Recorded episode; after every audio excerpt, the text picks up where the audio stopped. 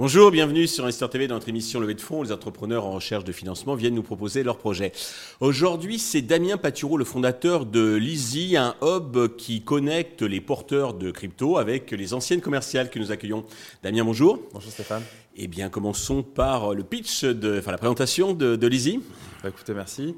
Bah, Lizzy, très simple, c'est un hub crypto, vous venez de le décrire, qui permet de connecter des marques qui souhaitent déployer ce nouveau moyen de paiement et toucher cette nouvelle clientèle 10% euh, de la population française aujourd'hui a des cryptos, et qu'on va connecter en fait au travers de notre hub avec les systèmes de caisse directement. Donc on est majoritaire, majoritairement pardon, dans les, dans, les, dans, le paiement physique euh, en point de vente. Dans les magasins. Euh, alors avant de, de, rentrer dans le détail, peut-être deux mots sur votre parcours. Qu'est-ce qui vous a conduit à créer cette entreprise? Alors moi, je suis entrepreneur depuis une douzaine d'années euh, déjà sur différentes verticales, du commerce physique. Euh, j'ai eu une start-up aussi dans l'injection de contenu dans les réseaux Wi-Fi. Mhm. C'est d'ailleurs dans ce cadre-là que j'ai rencontré euh, Bitcoin à cette époque-là.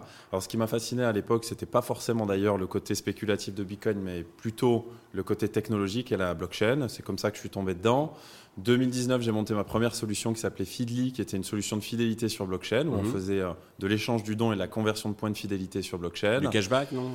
C'était pas vraiment du cashback, mhm. c'était plutôt vous consommiez euh, en réalité chez un commerçant et les points que vous cumuliez, vous pouviez les dépenser chez un autre commerçant, etc. Voilà, mhm. de la fidélité pure et dure. Mhm. Dans ce cadre-là, j'ai rencontré Sébastien, mon associé actuel, euh, bah, qui avait lui développé Easy Wallet, une solution de paiement crypto sur Tezos et Bitcoin, le fameux. Et on a décidé de fusionner nos deux solutions. Euh, le Covid étant passé par là, la loi PSAN aussi, euh, là on est un peu plus dans la régulation, etc. Et c'est comme ça que l'Easy est né, de la fusion des deux solutions, Feedly et Easy Wallet, tout simplement. Parfait, c'est très clair. Alors parlez-nous un peu de vos spécificités, car des euh, solutions semblables, il en existe. Quels sont, qu'est-ce qui vous distingue? Quels sont les atouts qui vous distinguent des autres acteurs du, marché qui essayent de, de bah, Aujourd'hui, la, vraie valeur ajoutée en fait de l'Easy, c'est sa capacité à connecter en fait des systèmes de paiement physique déjà existants, donc des systèmes de caisse, mais aussi de la monétique notamment. Mhm. Et notre force à nous, c'est d'être cette plateforme de mise en relation qui permet vraiment bah, d'interconnecter des gens qui ont déjà de la crypto sur ce qu'on appelle les banques crypto, les exchanges notamment, et qu'on va mettre en relation avec ces marques qui sont aujourd'hui désireuses en plus d'avoir une vraie omnicanalité en fait dans euh, le paiement. Le paiement aujourd'hui est très stratégique, hein, c'est vraiment omnicanal. Ça permet d'aller toucher une nouvelle clientèle bah, pour faire de l'acquisition dans un premier temps, puis de la rétention. Et donc l'Easy permet d'interconnecter en fait ces, euh, ces, deux mondes qui ne, se, qui ne savent pas se parler aujourd'hui. Mhm. Et ça, c'est notre force aujourd'hui.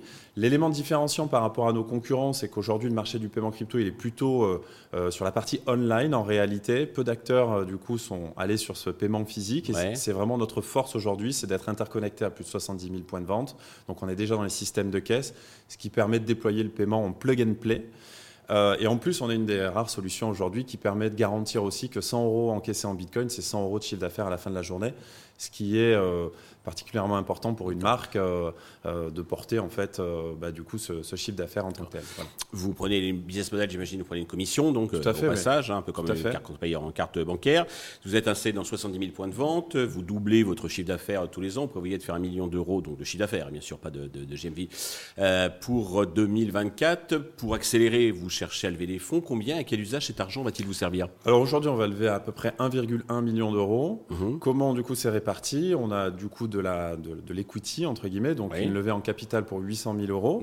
On a une partie d'ailleurs qui est sécurisée à hauteur de 400 000 euh, au travers d'une levée de fonds communautaire, et notamment et, un, fonds qui nous suit aussi. Mhm. Et on a une autre partie qui va être autour de la dette, euh, donc on, vise à peu près 200 à 400 000 euros du coup de levier de dette, BPI, etc. Voilà, tout à fait. Et qu'est-ce qu'on va en faire? Alors, euh, vous le savez, la régulation est particulièrement importante en Europe et on pense que c'est une vraie opportunité. Vous êtes concerné par MICA ou pas trop? On est concerné par MICA, en mhm. effet. Après, on a un schéma de flux aujourd'hui qui nous permet d'agréger en fait des plateformes qui sont déjà régulées, euh, donc qui sont déjà, euh, on va dire, MICA compliant, en tout cas en plug and play. Maintenant, nous, l'enjeu, c'est aussi le côté prestataire de services de paiement. Donc, d'ailleurs, on est en train d'avoir une licence d'agent de PSP. Euh, on passe notre flux par de PSP, vous n'avez pas besoin du PSAN, vous, c'est pas le, le, PSAN. Le PSAN peut arriver après pour mhm. proposer des services additionnels en fait à nos commerçants. Donc aujourd'hui, le paiement crypto dans notre schéma de flux actuel, on n'a pas besoin forcément d'être PSAN, voilà. Plutôt PSP, donc agent PSP. Notre flux passe par un PSP aujourd'hui. Maintenant, donc l'objectif de demain, c'est aussi d'aller chercher une licence de PSP et aussi de compléter euh, notre équipe euh, technique et commerciale pour aller chercher de nouveaux marchés. On a déjà ouvert du coup la Belgique et l'Espagne. D'accord. L'objectif, c'est d'avoir une diffusion un petit peu plus globale du service, mmh. euh, puisque en fait, Mika permet quand même une exposition déjà sur, le marché européen mmh. de façon assez simple.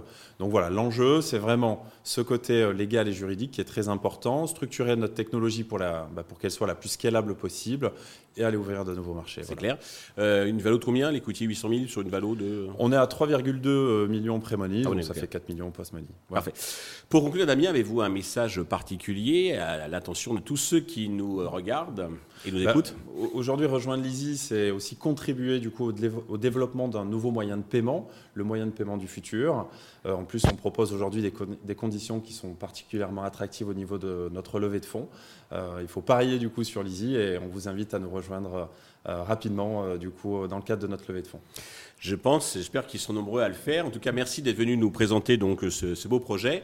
Tous les investisseurs intéressés peuvent contacter directement Damien ou contacter la chaîne qui transmettra vos coordonnées. Merci à tous de nous avoir suivis. Je vous donne rendez-vous très vite sur Investeur TV avec de nouveaux projets dans lesquels investir.